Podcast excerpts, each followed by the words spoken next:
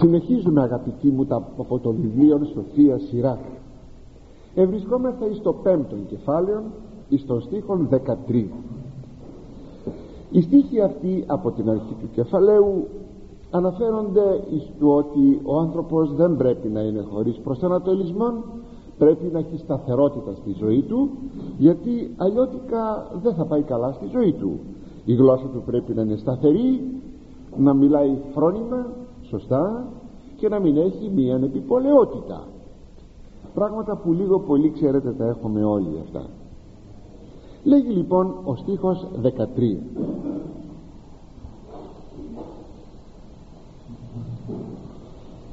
δόξα και ατιμία εν λαλιά και γλώσσα ανθρώπου πτώσεις αυτό δηλαδή δόξα και εξευτελισμός υπάρχουν στην ομιλία.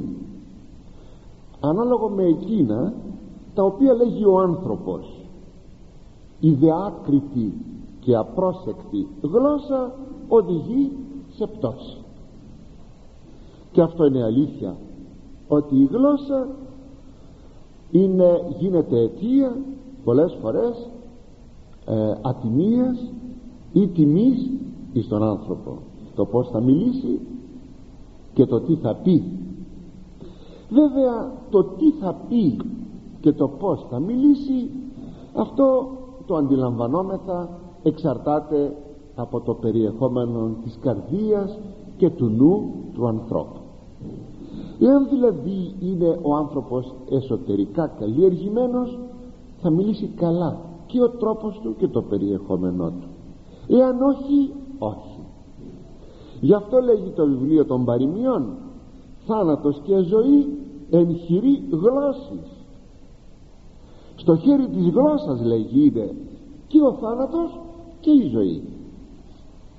Και ο Κύριος μας σημειώνει και μας λέγει πως δίναστε αγαθά λαλήν πονηροί όντες; Πως μπορείτε να μιλάτε καλά πράγματα εάν έχετε πονηρών περιεχόμενων εκ γάρ του περισσεύματος της καρδίας το στόμα λαλεί.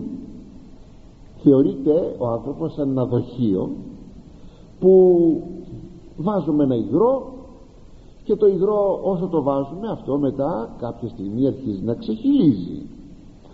Γι' αυτό λέγει από το περίσσευμα της καρδιάς στο στόμα λαλή αν βάλεις βρώμικο νερό σε ένα ποτήρι αυτό που θα ξεχυλήσει βρώμικο θα είναι. Αν βάλεις καθαρό νερό μέσα στο ποτήρι αυτό που θα ξεχυλήσει καθαρό νερό να είναι, θα είναι. Εάν λοιπόν το εσωτερικό είναι βρώμικο κάποια στιγμή όσο να θέλει να κρύβεται ο άνθρωπος δεν θα τα καταφέρει πάντοτε. Κάποια λοιπόν στιγμή θα γίνει το ξεχύλισμα του εσωτερικού του της καρδιάς του και το στόμα θα αρχίσει να ομιλεί και να λέγει εκείνα τα οποία έχει η καρδιά.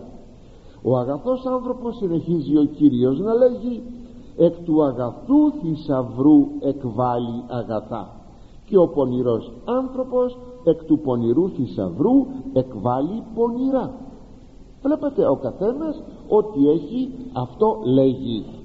Εκ γάρ των λόγων σου δικαιωθήσει και εκ των λόγων σου κατα, καταδικαστήσει διότι λέγει από τα λόγια σου θα δικαιωθείς θα σωθείς από τα λόγια σου θα καταδικαστείς συνεπώς κατά των λόγων αυτών του Κυρίου βλέπουμε ότι πρέπει να διαθέτουμε ένα σπουδαίο εσωτερικών κόσμο και τότε ο λόγος μας θα είναι ανάλογος.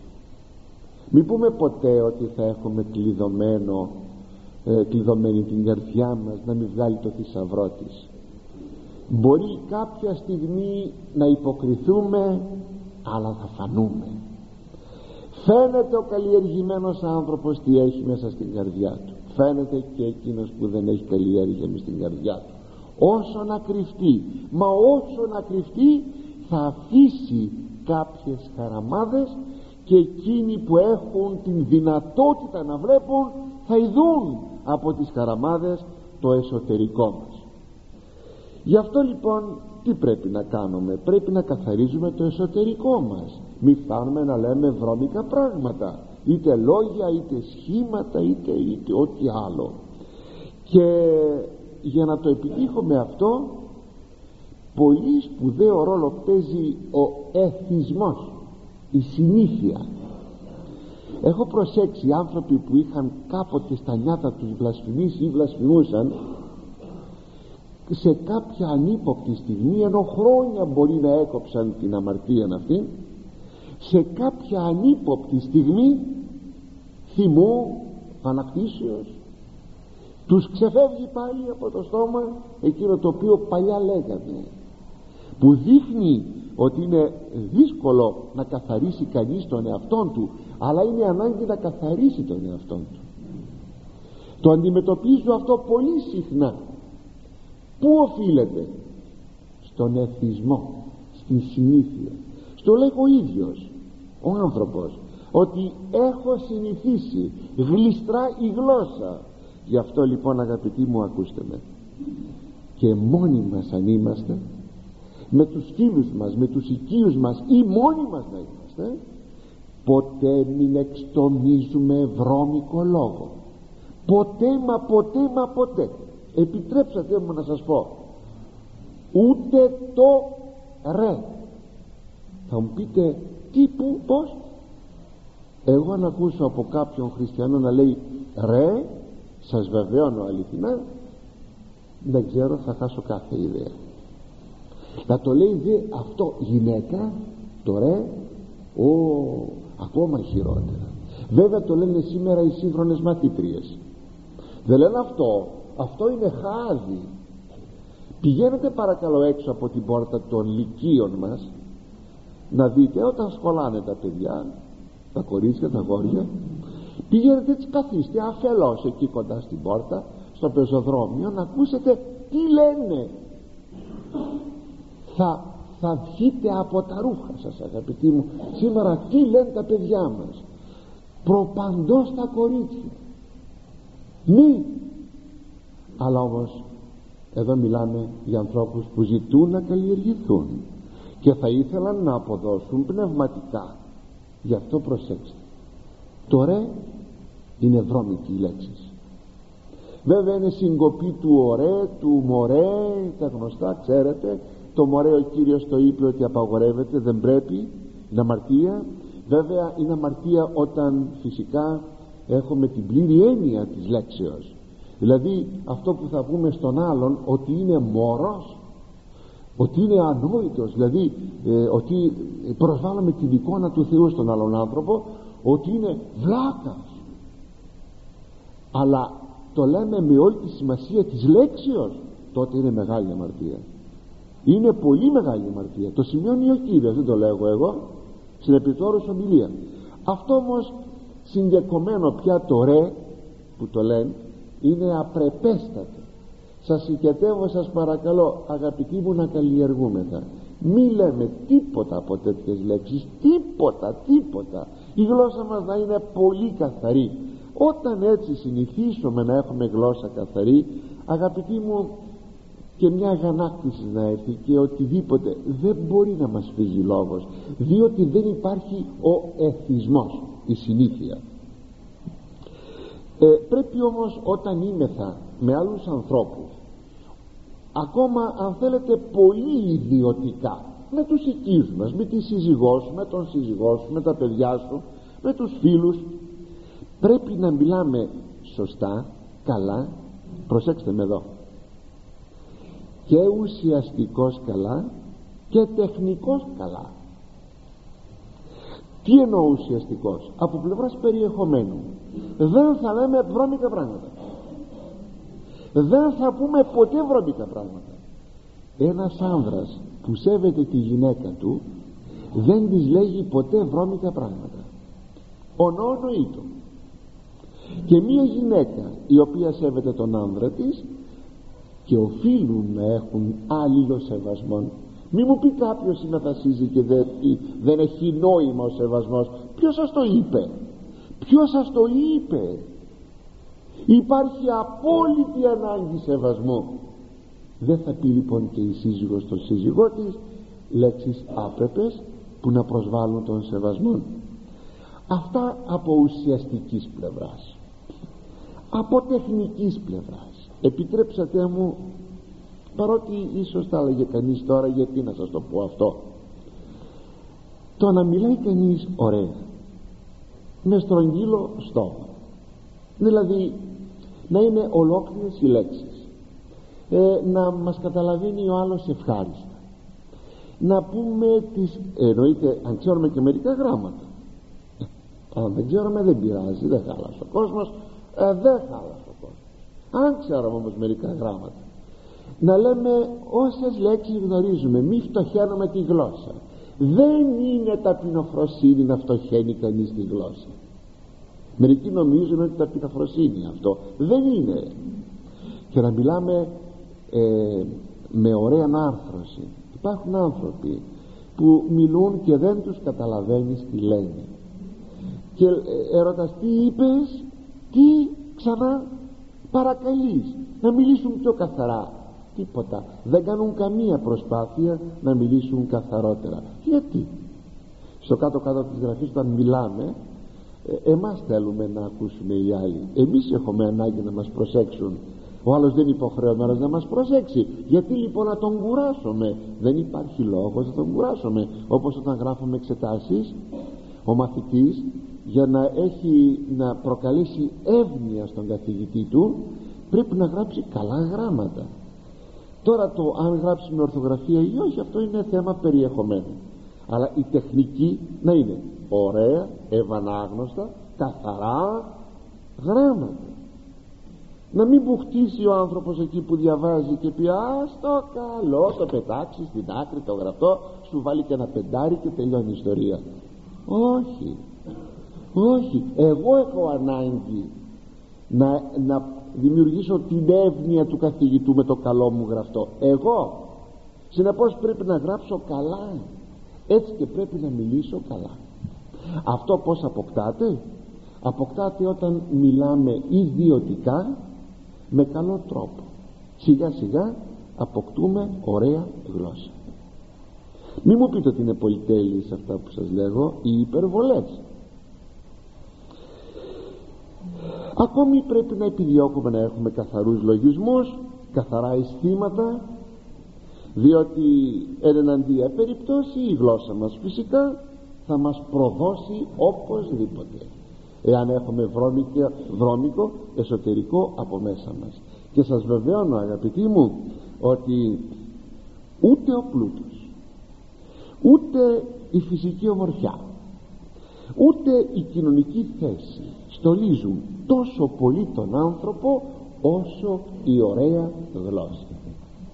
Κάποτε μπορούμε να έχουμε έναν άσχημο άνθρωπο μπροστά μας όταν όμως είναι γλυκής στην έκφραση καθαρή η γλώσσα του και σαν περιεχόμενο και σαν τεχνική είναι πολύ ωραίος άνθρωπος. Εάν έχουμε έναν πολύ ωραίο άνθρωπο με φυσική ομορφιά και δεν μιλάει καλά γρήγορα τον βαριόμαστε. Είναι μεγάλο κεφάλαιο η γλώσσα. Είναι δυνατό όπλο στον άνθρωπο η γλώσσα. Γι' αυτό λοιπόν ας προσέξουμε πάρα πολύ για να την καλλιεργούμε με κάθε τρόπο. Όπως θα έλεγα και το αντίθετο δεν καθιστά τόσο μισητό τον άνθρωπο όσο η ανόητη και η βρώμικη γλώσσα του.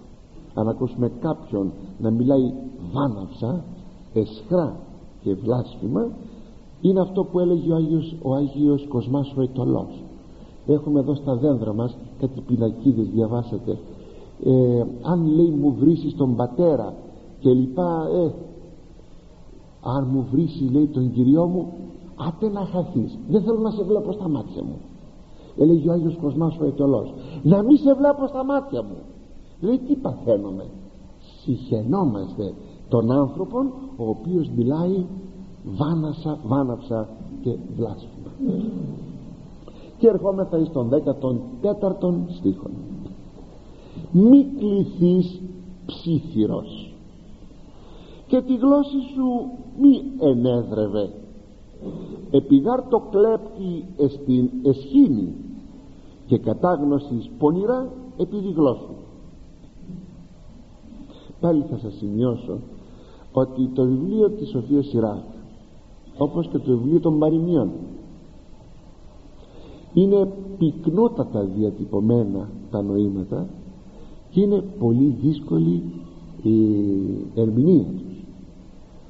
Ε, πάρα πολύ δύσκολη. Γι' αυτό σας αποδίδω και την ερμηνεία εδώ η οποία πάντοτε στα ερμηνευτικά βιβλία το σημειώνω και τούτο από δοκίμους ερμηνευτάς δικούς μας. Δεν είναι πάντοτε η ιδία και δεν είναι πάντοτε η εύστοχη. Επειδή υπάρχει αυτή η πυκνότης διατυπώσεως. Λοιπόν αυτό το χωρίο θα πει μη βγάλεις τη φήμη του ψιθυριστού δηλαδή του κοτσομπόλου. Μη στείνεις παγίδες με τη γλώσσα σου όπως ο κλέπτης που υποκλέπτει τον πλαϊνό του και δεν έχει υπόλοιψη έτσι και στον ψιθυριστή που υποκλέπτει την φήμη του πλησίον του έχει μεγαλύτερη ανυποληψία. Όπως αντιλαμβανόμεθα ευρισκόμεθα στο θέμα των πληγών που ανοίγει η γλώσσα. Ψιθυριστής είναι ο κοτσομπόνης είναι δηλαδή αυτός που στο στενό του περιβάλλον και κατά έναν μυστικό τρόπο τάχα να μην ακουστεί παραπέρα επικρίνει δικαίως ή αδίκως ένα τρίτο πρόσωπο που αποσιάζει. Βέβαια περιττώ να σας πω ότι το κοτσομπολιό είναι γλυκύτατο. Είναι τόσο γλυκή που τι να σας πω θα προτιμούσε κανείς να κοτσομπολέψει παρά να φάει ένα γλυκό. Γι' αυτό λέει και η παροιμία μεγάλη μπουκιά φάγε λόγω κακό μη πεις τον ψιθυριστή αγαπητοί μου τον κοτσομπόλι. Είναι αλήθεια ότι τον χρειάζονται όλοι.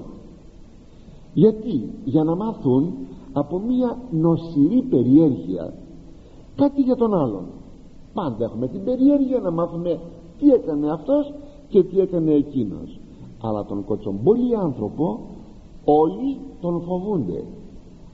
Διότι γνωρίζουμε πάρα πολύ καλά ότι εκείνος που κοτσομπολεύει τον τάδε τον τρίτον τον απόντα με την ίδια δυσκολία με την ίδια ευκολία θα κοτσομπολέψει και εμάς όταν βρεθεί σε ένα άλλο περιβάλλον. Αυτό δεν πρέπει ποτέ να το ξεχνούμε όταν αντιληφθούμε τον άλλον και κοτσομπολεύει εμείς πρέπει να συγκρατηθούμε. Διότι υπάρχει κίνδυνος. Δεν πρέπει να ξεκουμποθούμε δεν πρέπει να αφήσουμε τον εαυτό μας και να εμπιστευτούμε μυστικά μας ή ακόμη να συμμετέχουμε στην κατηγορία αυτού που κατηγορεί τον άλλον. Δηλαδή να λέμε ναι ναι έτσι είναι και να του προσθέσουμε και εμείς κι άλλα πιθανότατα να πάει να τα πει στον ίδιο δεν είναι σπανία η περίπτωση. Να πει ξέρεις ο τάδες σε κοτσομπολεύει και λέγει αυτό και εκείνο. Κι όμως το κοτσομπολιό το άρχισε αυτός.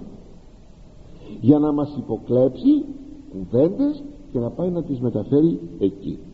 Γι' αυτό αγαπητοί μου όταν έχουμε απέναντί μας κοτσομπόλι ψιθυριστήν όπως το λέγει η Αγία Γραφή πρέπει να κάνουμε εκείνο το οποίο συμβουλεύει ο εκατοστός ψαλμός στον στίχο 5 λέγει εκεί ο Ιερός Ψαλμοδός τον καταλαλούντα λάθρα των πλησίων αυτού τούτον εξεδίωκον είδατε τον καταλαλούντα λάθρα. Είναι εκείνος ο οποίος ε, καταλαλεί όχι φανερά λάθρα. Δηλαδή κρυφά κατηγορεί των αδελφών του των πλησίων του αυτόν λέει ο Ιερός Ψαλμοδός τον έδιωχνα φύγε. Φύγε φύγε. Δεν σε θέλω. Δεν, δεν σε θέλω στη συντροφιά μου. Εάν βέβαια κάποτε ντρεπόμαστε να πούμε στον άλλον να φύγει εμείς δεν θα παντούμε τίποτα. Ώστε να αναγκαστεί κάποτε να καταλάβει ότι δεν πρέπει κάπως έτσι τα πράγματα να είναι. Ένα ωραίο πατερικό ε, από το γεροντικό είναι το εξής. Κάποτε πήγαινε, πήγαιναν κάποιοι σε κάποιον ασκητή και τον ενοχλούσαν και φυσικά για να κάνουν παρέα εννοείται και εκεί ανοιγόταν κοτσομπολιό. Και αυτό ενοχλείται ο άνθρωπος. Αλλά και ταυτοχρόνως εντρέπεται να πει φύγεται τότε ρώτησε έναν άλλον σοφό γέροντα τι να κάνω; Α του λέει με δίσκη θα κάνεις όταν έρθουν αυτοί να τους πεις ξέρετε είναι η ώρα που πρέπει να κάνουμε προσευχή λοιπόν έλατε παρακαλώ να κάνουμε προσευχή. Αυτοί δεν θα θελήσουν. Μια-δυο φορές και δεν θα ξανάρθουν. Έξυπνος τρόπος. Λοιπόν σας το σημειώνω σας το έχω ξαναπεί αυτό το σημείο. Όταν κάποιος έλθει ανεπιθύμητο σπίτι σας πείτε του να κάνετε προσευχή. Αυτός δεν θα ξανάρθει. Αν θα ξανάρθει για δεύτερη φορά και αν τύχει το ίδιο ε, τότε τρίτη φορά δεν θα ξανάρθει.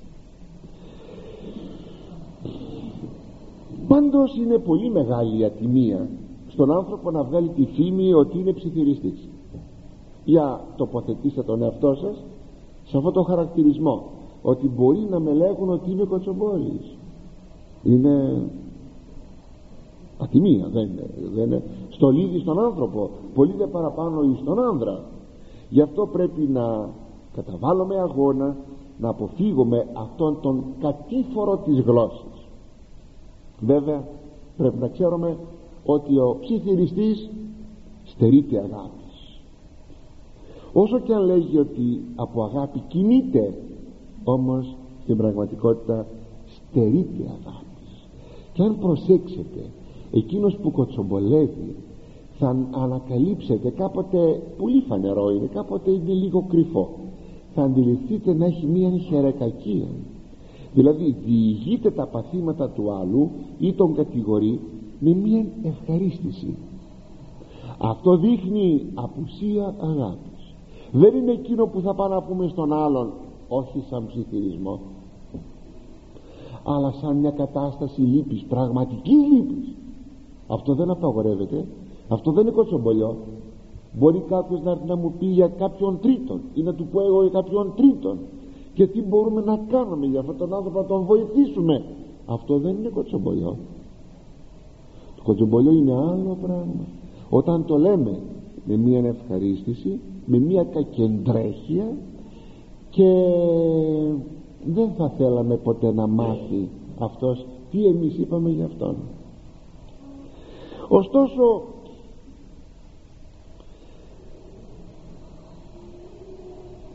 εκείνος που ε, δεν έχει γλώσσα καλή όπως λέγει το χωρίον προσπαθεί να ενεδρεύσει με λόγια. Ενεδρεύω, ενέδρα θα πει παγίδα προσπαθεί να παγιδεύσει με λόγια. Πως το λέγει εδώ; Μη κληθείς ψήθυρος και τη γλώσσα σου μη ενέδρευε με τη γλώσσα σου λέγει μη, μη βάζεις παγίδα θα το λέγαμε απλό ελληνικά.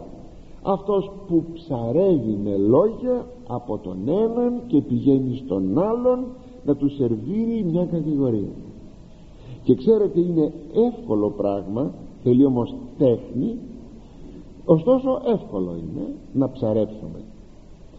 Θέτουμε έτσι τις ερωτήσεις μας στον άλλον για να τον παγιδεύσουμε να του βγάλουμε από μέσα τι μπορεί να σκέφτεται να πιστεύει για κάποιον άλλον άνθρωπο; Και μόλις τον ψαρέψουμε πηγαίνουμε και τα λέμε εις εκείνον για τον οποίο μιλούσε ο συνομιλητής μας. Τι φοβερό πράγμα είναι αυτό. Γι' αυτό πολύ ορθά λέγει ο Ιερός Συγγραφεύς δηλαδή ο Σοφός Σιράκ ότι ε, ο κλέπτης είναι ανυπόλοιπτος άνθρωπος. Γιατί κλέβει τα, τα χρήματά του τσέπη σου βάζει το χέρι του τσέπη σου και σε κλέβει αλλά αυτός που ενεδρεύει με τη γλώσσα του τι σου κάνει; Και αυτό σε κλέβει. Και κλέβει μάλιστα εδώ την καλή φήμη. Εδώ είναι το σπουδαίο. Και συνεπώς ο άνθρωπος αυτός δεν μπορεί παρά να πέσει σε μία ανυποληψία αν αντιληφθούμε ότι ενεδρεύει κάποιος τον... με ενεδρεύει εμένα κάποιος τα λόγια δεν θα το έχω καμία ανυπόληψη πλέον. Μπορεί να την πάθω μία φορά αλλά πια για μένα αυτός ο άνθρωπος ε, δεν είναι σωστός. Γι' αυτό λέγει ο Θεός στον 49 ψαλμό πείτε εξής το στόμα σου επλεώνασε κακίαν και η γλώσσα σου περιέπλεκε δολιότητας περιέπλεκε ακούτε περιπλέκω. Δηλαδή σκαρίζω έτσι τα πράγματα να επιτύχω δόλιες, ε, με δολίους τρόπους αυτό που θέλω να επιτύχω.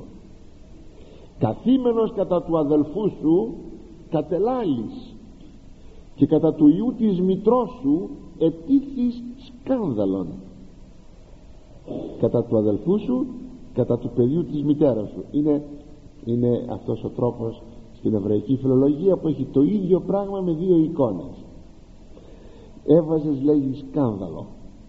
Με τα λόγια σου. Ταύτα επίησας και εσύγησα αυτά έκανες. Αλλά εγώ ο Θεός εσύγησα. Αλλά όχι για πολύ. Ελέγξωσε και παραστήσω κατά πρόσωπό σου τα σαμαρτία σου. Θα σε ελέγξω. Ακούστε εκείνο το θα, ε, παραστήσω. Μεταφράζεται θα σε θεατρίσω κατά πρόσωπόν σου τα σαμαρτία σου. Αυτό το θα σε θεατρίσω αγαπητοί μου όσες φορές διαβάζω αυτό το ψαλμό και βρίσκομαι μπροστά σε αυτό το ρήμα ε, αλήθεια αισθάνομαι πολύ άσχημα. Ότι κάνεις κάτι κρυφά αλλά ο Θεός θα στο βγάλει στη φόρα. Θα στο κάνει θέατρο αυτό δηλαδή θα στο βγάλει επί σκηνής τροποντινά και θα σε κάνει θέατρο ο Θεός. Θα σε θεατρήσει. Και σκεφτείτε αυτό το πράγμα; Ο Θεός δεν μιλά δεν μιλά. Κάποια φορά όμως αποκαλύπτει τον άνθρωπο και δείχνει στους άλλους ανθρώπους ποιο είναι το περιεχόμενό του. Και το συμπέρασμα είναι αυτό που λέει το βιβλίο των παροιμιών. Μία αγάπα καταλαλήν ή να μη εξαρθείς μην αγαπάς να κατηγορείς να κοτσομπολεύεις να ψιθυρίζεις για να μην πεταχθείς έξω. Και πηγαίνουμε στον 15 στίχο. Εν μεγάλο και εν μικρό μη αγνόη δηλαδή όπως τα μεγάλα έτσι και στα μικρά μη δείχνεις άγνοια και περιφρόνηση εδώ ο στίχος αυτός ο πολύ πολύ μικρός εν μεγάλο και εν μικρό μη αγνόη είναι η κατακλείδα το κλείσιμο δηλαδή όσον ο Ιερός Συγγραφεύς είπε πιο πάνω. Συνήθως εμείς οι άνθρωποι έχουμε ένα κόσκινο που έχει μεγάλες τρύπες και που αφήνουμε να περνούν τα μικρά χωρίς να προσέχουμε χωρίς σημασία. Και όμως ο Κύριος αγαπητοί μου μας βεβαιώνει και μας λέγει εκείνο το οποίο θα πρέπει να μας, ε, να μας κάνει σκεπτικούς. Ο πιστός εν ελαχίστο και εν πολλό πιστός εστί. Και ο εν ελαχίστο άδικος και εν πολλό άδικος εστί. Εκείνος που είναι πιστός στο λίγο αυτός είναι πιστός και στο πολύ. Και αυτός που είναι άδικος στο λίγο αυτός λέγει είναι άδικος και στο πολύ. Λουκάς 16,10 τι σημαίνει αυτό; Σημαίνει ότι ο άνθρωπος και στα μικρά και στα μεγάλα πρέπει να είναι το ίδιο. Δεν μπορείς αν σε φυλάξουν αν σε βάλουν φύλακα μικρών πραγμάτων να αρχίζεις να φερείς από εκεί και να πεις μια βίδα πήρα ένα δεκάρικο πήρα ε, σπουδαίο πράγμα. Δεν πήρα εκατομμύρια δεν άνοιξα καμία τράπεζα. Αγαπητοί μου δεν είναι το θέμα τι θα κάνεις μεγάλο ή μικρό. Το θέμα είναι τι κάνεις. Και πως σκέπτεσαι έτσι αν κανείς είναι έντιμος στα μικρά είναι έντιμος και στα μεγάλα. Το λέγει ο Κύριος. Λέγει μάλιστα επί του χρήματος. Εάν λέγει επί του χρήματος δεν σταθήκατε εσείς σωστοί δεν κάνατε καλή χρήση επί του χρήματος. Τότε ποιος θα σας εμπιστευτεί τα πνευματικά πράγματα τα οποία είναι πολύ ανώτερα από το χρήμα. Βλέπετε πρέπει δηλαδή να είμαι θα εντάξει και στα μικρά και στα μεγάλα. Και δεν πρέπει να ξεχνούμε ότι τα μικρά συνήθως συνθέτουν τα μεγάλα. Και όπως λέγει εκείνη η παροιμία εξώνυχος ολέων. Δεν είναι ανάγκη να καταλάβουμε έναν άνθρωπο από σπουδαία και πολλά πράγματα από ένα μικρό δείγμα καταλαβαίνουμε πως σκέπτεται. Από τον ήχη καταλαβαίνουμε το λεοντάρι δηλαδή.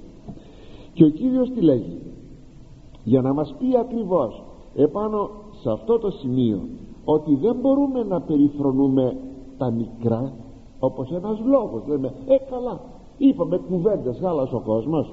Το στόμα λέμε είναι ελεύθερο. Ελεύθερο. Ελεύθερο. Λέγει ο Κύριος λέγω δε ημίν σας βεβαιώνω ότι παν ρήμα αργών. Δεν λέει εσχρόν λέει αργών τι πει αργός λόγος. Α, τίποτα τίποτα προσέξτε τίποτα έτσι. Φλιαρία τίποτα ο εάν λαλίσος είναι οι άνθρωποι που θα πούνε οι άνθρωποι αποδώσουσιν περί αυτού λόγων εν ημέρα κρίσεως. Δηλαδή ο Κύριος έβρεξε πράγματι ποιοι έβρεξαν έβρεξαν πυρ και θείον στα Σόδομα σαφώς το λέγει εκεί. Οι δύο άγγελοι και λέγονται άγγελοι. Γιατί λέγονται άγγελοι; Διότι δεν είναι άγγελοι δεν είναι άγγελοι του ουρανού όχι λέγονται άγγελοι διότι αποστέλλονται. Εξάλλου ο Χριστός λέγεται μεγάλης βουλής άγγελος άγγελος ο οποίος φέρει την μεγάλη βουλή. Και ποια είναι η μεγάλη βουλή; Όχι του πατρός αλλά και του πατρός και του ίδιου και εδώ τελείωσε αγαπητοί μου το πέμπτο κεφάλαιο. Και εισερχόμεθα συν Θεό εις το έκτον κεφάλαιο του βιβλίου Σοφίας Σειρά εις τους πρώτους 17 στίχους του βιβλίου ο Ιερός Συγγραφέας ομιλεί για την φιλία και εις τους υπολείπους στίχους από τον 18 έως τον 37 ομιλεί για των ζήλων της αληθινής σοφίας που δίδει αξία εις τον άνθρωπο στίχος πρώτος του κεφαλαίου 6 και αντί φίλου μη γίνου εχθρός. Όνομα γαρ πονηρών εσχήνην και όνειδος κληρονομήσει ούτως ο αμαρτωλός ο δίγλωσος δηλαδή αντί φίλου μη γίνεσαι με την κακή συμπεριφορά σου εχθρός προς τον φίλον σου. Γιατί έτσι θα αποκτήσεις κακή φήμη ντροπή και όνειδος τέτοιος είναι ο αμαρτωλός που έχει δύο γλώσσες. Φιλική σήμερα εχθρική αύριο. Όπως βλέπουμε το βιβλίο της Σοφίας Σειρά συχνά αναφέρεται εις το θέμα της φιλίας. Συχνά. Όπως και το βιβλίο των παροιμιών. Και τούτο γιατί η φιλία αν είναι αληθινή τότε αποτελεί μια αληθινή κοινωνία ανθρώπων και ένα σοβαρό στήριγμα ε, στις δυσκολίες της ζωής. Ακόμη μια καλή φιλία οδηγεί και σε αυτήν την σωτηρία διότι φιλό θα πει αγαπώ εάν αγαπάς λοιπόν τον φίλον σου γιατί αλλιώτικα πως θα μπορούσε να υποθεί ότι είναι φίλος σου δεν μπορείς παρά θα μοιράζεσαι και τα πνευματικά σου αγαθά. Και αν υποτεθεί ότι εσύ έχεις βρει τον δρόμο σου στη σωτηρία δεν μπορείς να μην πεις τον δρόμο αυτόν της σωτηρίας και εις των φίλων σου. Και συνεπώς η φιλία οδηγεί και στη σωτηρία. Αντίθετα μια κακή φιλία αποτελεί μια κατά βάση κακή συναναστροφή. Με όλα εκείνα τα επιζήμια επακολουθά της και επίγεια και επουράνια λέγει ο Απόστολος Παύλος και δεν το λέγει αυτό σε μικρά παιδιά γιατί νομίζουμε ότι το θέμα της κακής συναναστροφής είναι για μικρά παιδιά. Κάνουμε λάθος. Το θέμα της κακής συναναστροφής είναι για όλους τους ανθρώπους σε οποιαδήποτε ηλικία. Λέγει το εξής.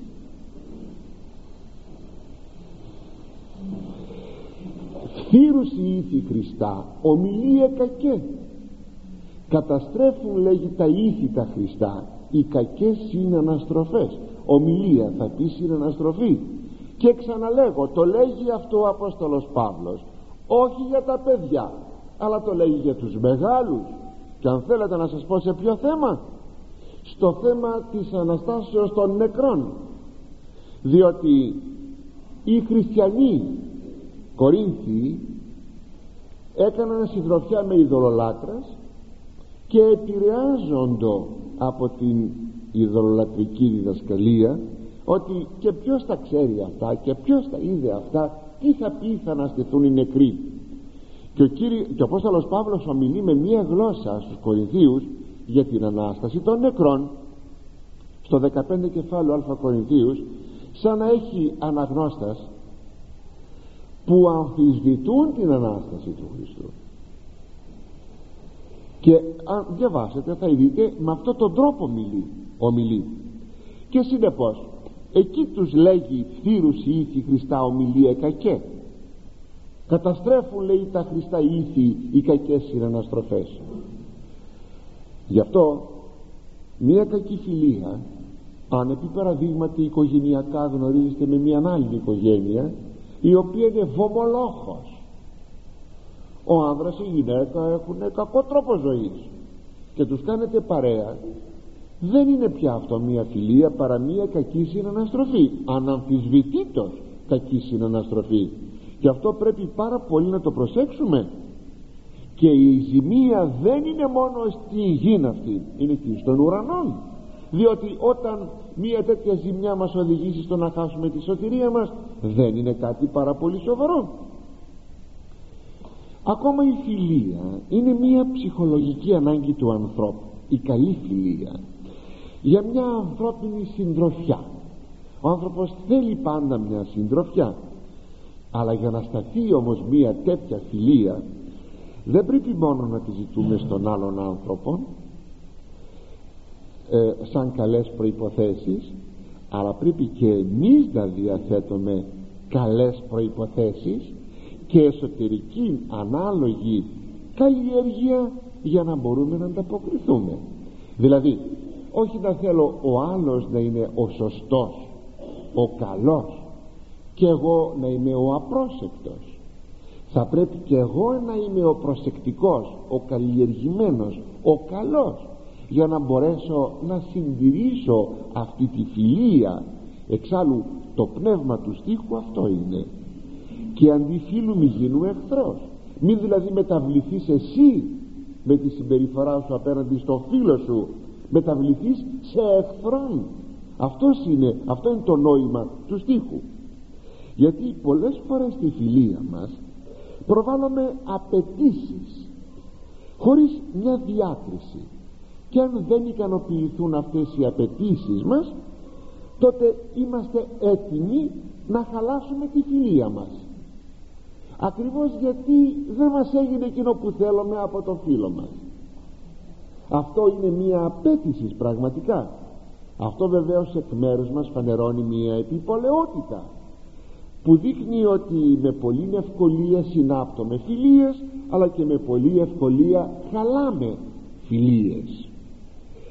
Αν όμως δώσουμε μια τέτοια εικόνα ανθρώπου που μεταβάλλει τη φιλία σε εχθρότητα και μάλιστα με τόση ευκολία τότε αντιλαμβάνεστε θα βγάλουμε το όνομα δυστρόπου ανθρώπου δύσκολου ανθρώπου ε, και αυτό βεβαίως θα είναι για ντροπή μας.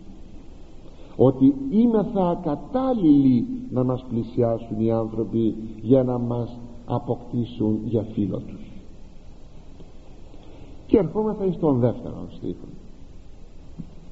Μη επάρεις σε αυτόν εν βουλή ψυχή σου ή να μη διαρπαγεί ο σταύρος η ψυχή σου δηλαδή μη παρασυρθείς και δοθείς στις κακές εκρήξεις της καρδιάς σου για να μη αναστατωθεί και καταστραφεί σαν το μενόμενο ταύρο η ζωή σου.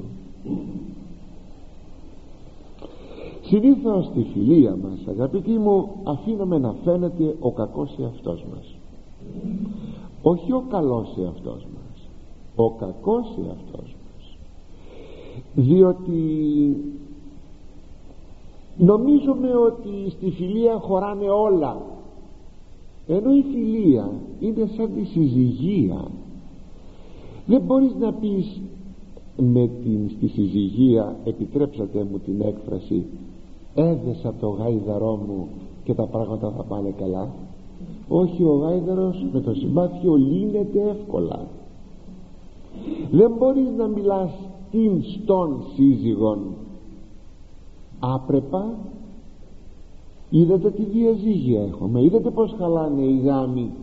Δεν μπορείς να πεις ότι εγώ θα βασανίζω τον την σύζυγον. Όχι. Μπορεί να χαλάσει ο γάμος. Πολύ παραπάνω η φίλη μπορεί να χαλάσει. Δεν σημαίνει λοιπόν ότι μέσα στη συζυγία ή και εμπροκειμένος στο θέμα που έχουμε στη φιλία ότι μπορώ να δείχνω τον κακόν εαυτόν μου εάν έχω κάποιον κακόν εαυτόν ή κάποια απομεινάρια κακού εαυτού θα κάνω το παν δυνατόν να μην τον δείχνω αυτό τον εαυτόν μου. Δεν είναι υποκρισία όπως θα πίστευε κανείς γιατί μερικοί νομίζουν ότι είναι η ειλικρίνεια να εκφράσω τον κακόν εαυτόν μου. Λάθος. Αυτό είναι θρασίτης αφθάδεια αν πιέσω τον εαυτό μου δεν λέγεται καταπίεσης αλλά λέγεται εκείνο που είπε ο Κύριος. Η βασιλεία του Θεού βιάζεται και βίαστε αρπάζει στην αυτήν. Τι θα πει αυτό; Βιάζω τον διεστραμμένον των κακών εαυτών μου. Να μην εκδηλωθεί να μην, να μην παραφερθεί να μην πει πράγματα που δεν πρέπει. Πιέζω τον εαυτό μου είναι η καλή πίεση σε αυτή. Εκείνη η οποία θα με εισαγάγει στην Βασιλεία του Θεού. Μη φοβόμαστε το ρήμα καταπιέζω έγινε της μόδας σήμερα. Καταπίεση καταπίεση εάν δεν καταπιέσω τον εαυτό μου και τον αφήνω να ξεφουρνίζει ό,τι του ήρθει τότε δεν μπορώ να έχω ούτε συζυγία ούτε κοινωνικές σχέσεις ούτε φιλία. Δεν μπορούν να υπάρχουν αυτά και αν υπάρχουν φιλίες στους ανθρώπους με τέτοιο τύπο, με τέτοιο στυλ σας βεβαιώνω είναι λυκοφιλίες αυτές είναι φιλίες αγρίων ζώων. Είναι φιλίες δεν έχουν αγνότητα αυτές οι φιλίες. Είναι άλλο πράγμα είναι άλλο πράγμα. Λοιπόν δεν θα αφήνουμε τον κακό εαυτό μας να εκφράζεται να φανερώνεται μέσα στη φιλία. Να εκφράζεται και να δείχνεται με τις εκρήξεις φερρυπίν της ζηλοτυπίας είναι δυνατόν μέσα στην φιλία να υπάρχει ζηλοτυπία; Ναι ναι. Προπαντός στις γυναίκες, στις κοπέλες αλλά και στα αγόρια και στους άνδρες. Να υπάρχει μία αποκλειστικότητα εγώ σε έχω φίλο. Δεν μπορείς να έχεις ή άλλων φίλων. Γιατί; Και όταν αντιληφθώ εγώ να έχεις εσύ άλλων φίλων εγώ τότε ξεσπάω σε σένα. Τι ξεσπάω; Τη ζηλοτυπία μου και δημιουργώ σκηνές επάνω σε αυτό. Σας έχει συμβεί να δείτε μέσα στο φιλικό χώρο να δημιουργούνται σκηνές ζηλοτυπίας. Κύριε λέει να πει κανείς. Ναι ναι υπάρχουν ζηλότυποι άνθρωποι οι οποίοι δημιουργούν προβλήματα. Ή ακόμα υπάρχει η αυταρχικότητα.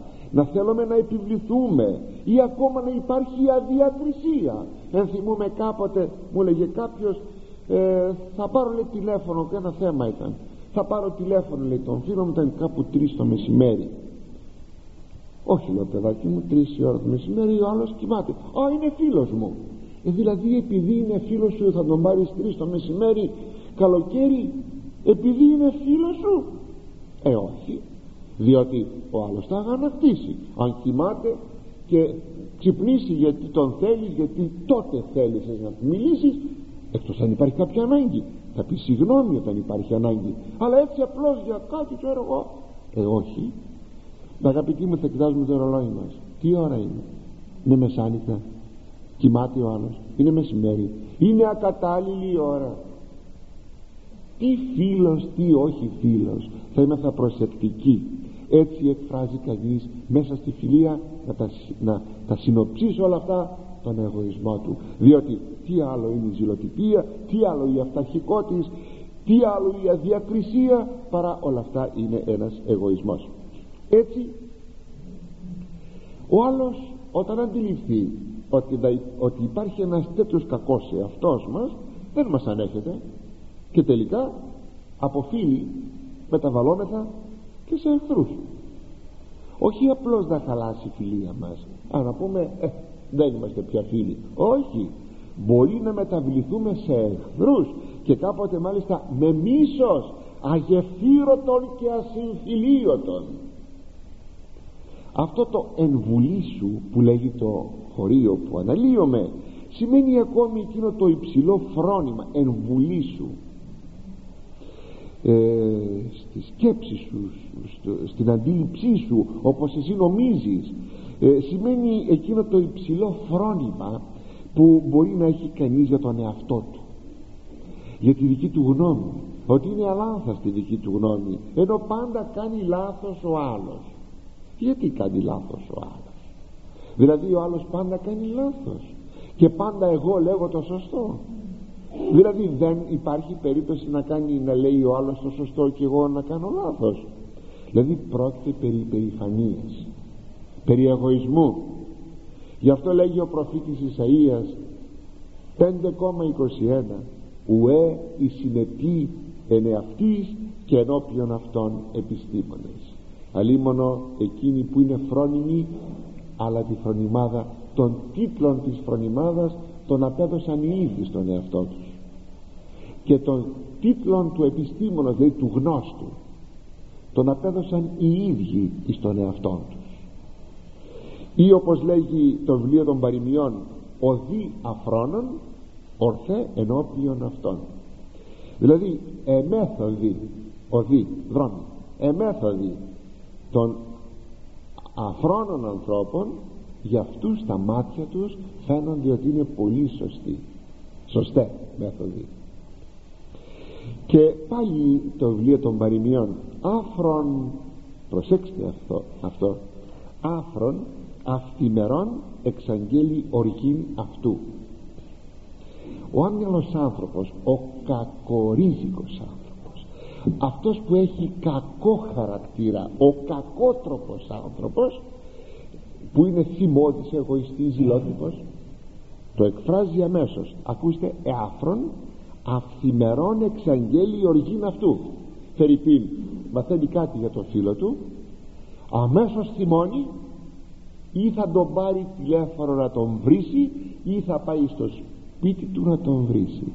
Έχετε συναντήσει τέτοιους ανθρώπους που είναι αψείς και τρέχουν αμέσως αυθημερών την ίδια στιγμή να ζητήσουν λογαριασμό για κάτι.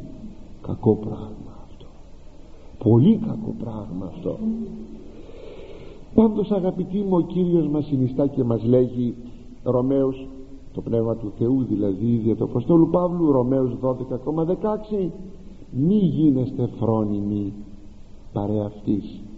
Δηλαδή μην γίνεστε μόνοι σας φρόνιμοι. Μην νομίζετε πως έχετε φρονιμάδα και να νομίζετε ό,τι νομίζετε για τον εαυτό σας.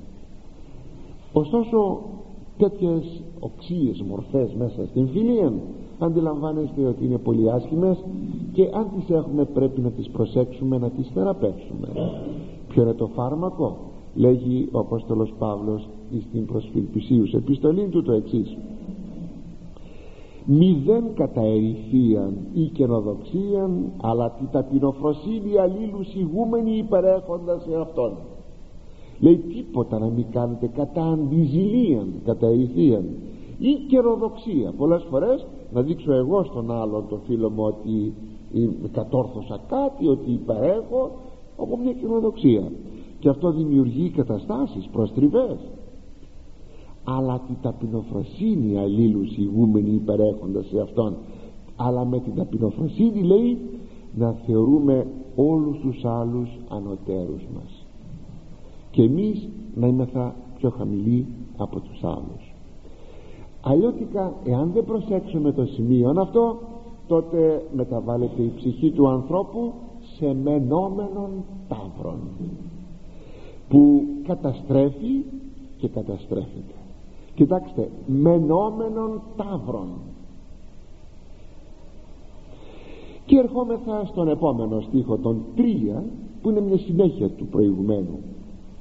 Τα φύλλα σου καταφάγεσαι και τους καρπούς απολέσεις και αφήσεις σε αυτόν ως ξύλων ξηρών. Δηλαδή αν καταστρέφεις τα φύλλα της ζωής σου θα χάσεις και τους καρπούς σου και στο τέλος θα μείνεις ένα γυμνό κούτσουρο. Παρουσιάζεται εδώ ε, η ζωή του ανθρώπου με ένα δέντρο. Άμα λέει καταφάς είδατε καταφάγεσαι. Αν καταφάς τα φύλλα δεν θα φέρεις καρπό και στο τέλος θα μείνεις ένα ξύλο ξερό ένα κούτσουρο δηλαδή μια παρομοίωσης όπως σας είπα της ζωής με το δέντρο όπου ο άνθρωπος τρώγεται με τον εαυτό του.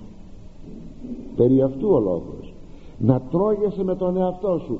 Να τρώγεσαι με τα ρούχα σου που λέγει ο λαός μας είναι αυτός που δεν μπορεί βεβαίως ποτέ να καρποφορήσει στη ζωή του να κάνει δηλαδή κάτι αξιόλογο στη ζωή του. Προφανώς λοιπόν ένας τέτοιος άνθρωπος που τρώγεται με τα ρούχα του αναμφισβητήτως δεν μπορεί να ευωδώσει και μία φιλία αφού τα ρούχα του τον τρώνε. Πόσο περισσότερο ο πλαϊνός του άνθρωπος. Δεν μπορεί λοιπόν ποτέ να ευωδώσει ένας τέτοιος άνθρωπος μία φιλία. Το αποτέλεσμα είναι και είναι τραγικό αυτό αγαπητοί μου. Το έχω συναντήσει στη ζωή μου και να μας φυλάξει ο Θεός.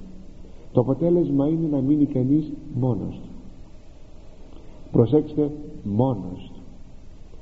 Ακοινώνητος.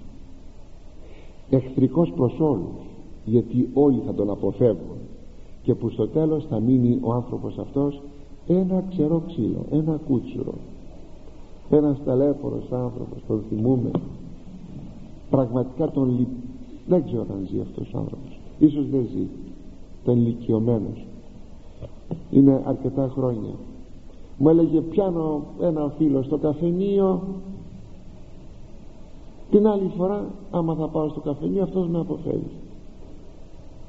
Πιάνω δεύτερον φίλο στο δρόμο όταν με δει αλλάζει δρόμο. Ο ταλέπορος έμενε μόνος του στο σπίτι έμενε μόνος του. Στο τέλος πέθανε η γυναίκα του και τα λοιπά. Τέλος πάντων ήταν μόνος στο σπίτι.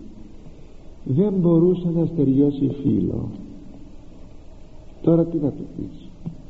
Πολύ ηλικιωμένος άνθρωπος να διορθώσεις τι στον άνθρωπο αυτόν. Έβλεπες ότι η αιτία ήταν ο ίδιος.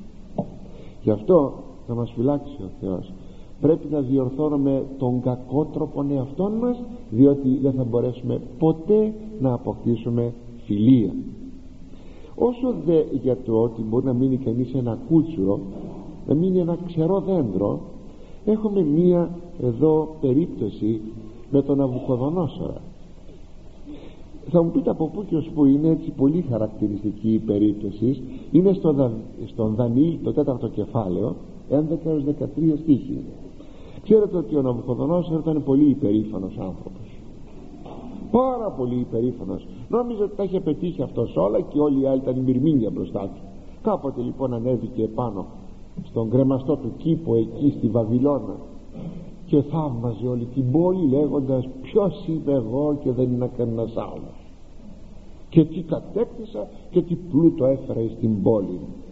Και αυτός ο άνθρωπος άκουσε κάποτε ε, στον ύπνο του μια φωνή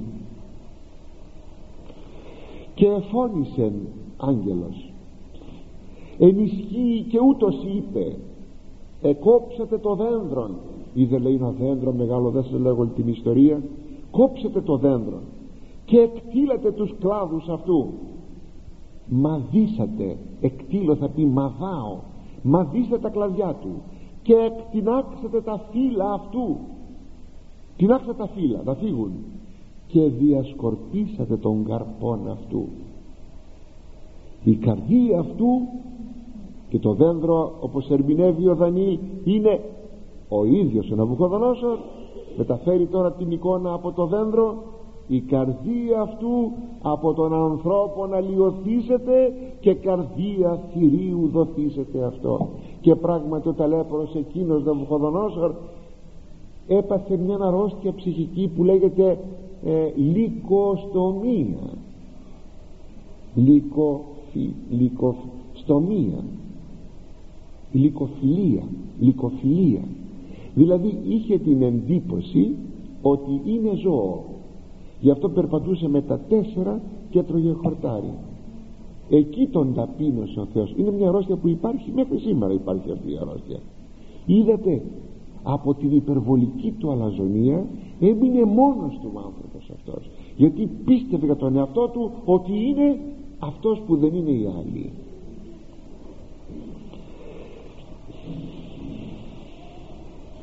Και ερχόμεθα στον επόμενο στίχο τον 4 λέγει τα εξής. Ψυχή πονηρά απολύει των κτισάμενων αυτήν και επίχαρμα εχθρών ποιήσει αυτόν δηλαδή η διεφθαρμένη ψυχή καταστρέφει τον ίδιον αυτόν που την έχει και γίνεται καταγέλασμα των εχθρών του. Το χωρίον αυτό έχει το εξής παράλληλό του στο ίδιο βιβλίο Σοφία Σύρα στο 18 κεφάλαιο στίχος 30-31 στίχη. Λέει ο πίσω των επιθυμιών σου μη πορεύου και από των ορέξεών σου κολλίου εάν χορηγήσεις τη ψυχή σου ευδοκίαν επιθυμίας ποιήσεις σε επίχαρμα των εχθρών σου. Δηλαδή εάν ικανοποιείς επιθυμίες σου και τους εγωισμούς σου δηλαδή κινείσαι όπως σου αρέσει εσένα τότε γρήγορα θα σε προδώσει η ψυχή σου θα σε καταστρέψει και στο τέλος θα γίνεις ένα καταγέλασμα των εχθρών σου. Πρέπει να μάθεις να συγκρατήσει πρέπει να μάθεις να έχεις αυτοκυριαρχία γιατί αλλιώτικα ο άνθρωπος πράγματι αυτοκαταστρέφεται όταν έχει πονηρή ψυχή. Γι' αυτό λέγει για τον ας πούμε το θυμώδη άνθρωπο τι λέει ο λαός για τον θυμώδη; Λέει τα ψή το ξύδι τρώει τα γιο του. Δηλαδή το δυνατό το ξύδι κατατρώει το δοχείο μέσα στο οποίο έχει τοποθετηθεί. Αυτό θα ίσχυε για τον κακότροπον άνθρωπον. Ο κακότροπος άνθρωπος κατατρώγεται και αυτοκαταστρέφεται αυτοφθύρεται γενικά λοιπόν θα πρέπει αγαπητοί μου να δημιουργούμε έναν καλό χαρακτήρα. Ομαλών, βολικών, κοινωνικών χωρίς πάθη χωρίς συμπλέγματα για την αγάπη και για την προσφορά που αυτά αποτελούν και το φάρμακο. Δεν θα ήθελα να σας έλεγα τελειώνοντας γιατί αγαπώ πάρα πολύ το θέμα της αγωγής των παιδιών γιατί είναι η γενεά που έρχεται. Βοηθήστε τα παιδιά σας να αποκτήσουν καλό χαρακτήρα. Ο καλός ο χαρακτήρης συγγνώμη είναι η συνισταμένη δύο παραγόντων. Το έχω πει πολλές φορές. Δεν πειράζει όμως. Θα λέγω συνεχώς το ίδιο θέμα. Ο παράγων κληρονομικό της αν θέλετε τριών παραγόντων ο παράγων κληρονομικό της ο παράγων περιβάλλον και ο παράγων αγωγή. Βέβαια ο παράγων περιβάλλον είναι αγωγή και αυτό στην πραγματικότητα. Είναι η αγωγή που δίνει το περιβάλλον το σχολείο, ο δρόμος. Και έτσι θα λέγαμε δύο κληρονομικό της και αγωγή. Εάν η αγωγή του σπιτιού είναι σωστή σωστή προσέξτε. Όχι σε βαθμό καταπιεστική που να πετάξει το παιδί στα μούτρα μας την αγωγή που του κάνουμε αλλά θα είναι προσέξτε εγώ προηγουμένως σας είπα για την καταπίεση όχι με την έννοια της καταπιέσεως με την έννοια της καταστολής. Θα καταστήλουμε ορμές και επιθυμίες του παιδιού μας άσχημες ε, κακότροπες θα πρέπει αν η αγωγή αυτή είναι σωστή που θα κάνουμε στο σπίτι αυτή η αγωγή θα υπερνικήσει στο περιβάλλον.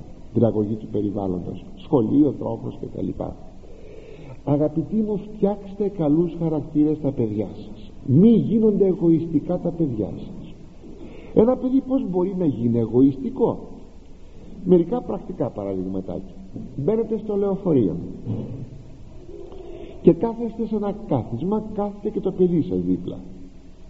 Αν υποτεθεί αν υποτεθεί ότι είναι κάποιος άλλος όρθιος και το παιδί σας δεν το σηκώνεται να καθίσει με το επιχείρημα ότι επληρώσατε εισιτήριον να είστε σίγουροι κάνετε παιδί εγωιστικό. Εάν το παιδί σας έρθει και διαμαρτυρηθεί στο σπίτι ότι ο δάσκαλος ή δασκάλα ο καθηγητής ή καθηγήτρια το μάλωσαν και εσείς πείτε η βρώμα, ο δείξος, ο δείξος με συγχωρείτε για τις λέξεις γιατί έτσι μιλάνε. Και δείξε στο παιδί σας μπροστά ότι φταίει ο εκπαιδευτικός τότε κάνατε εγωιστικό παιδί. Αλλά η ώρα τελείωσε. Αυτά τα δύο μικρά παραδειγματάκια δείχνουν πόσο πρέπει να προσέχουμε για να κάνουμε ομαλά παιδιά. Και να είστε σίγουροι θα έχετε δώσει τον καλύτερο θησαυρό στα παιδιά σας όταν κάνετε παιδιά με ωραίον χαρακτήρα. Οπουδήποτε θα βολεύονται και θα αποκτούν ωραίους φίλους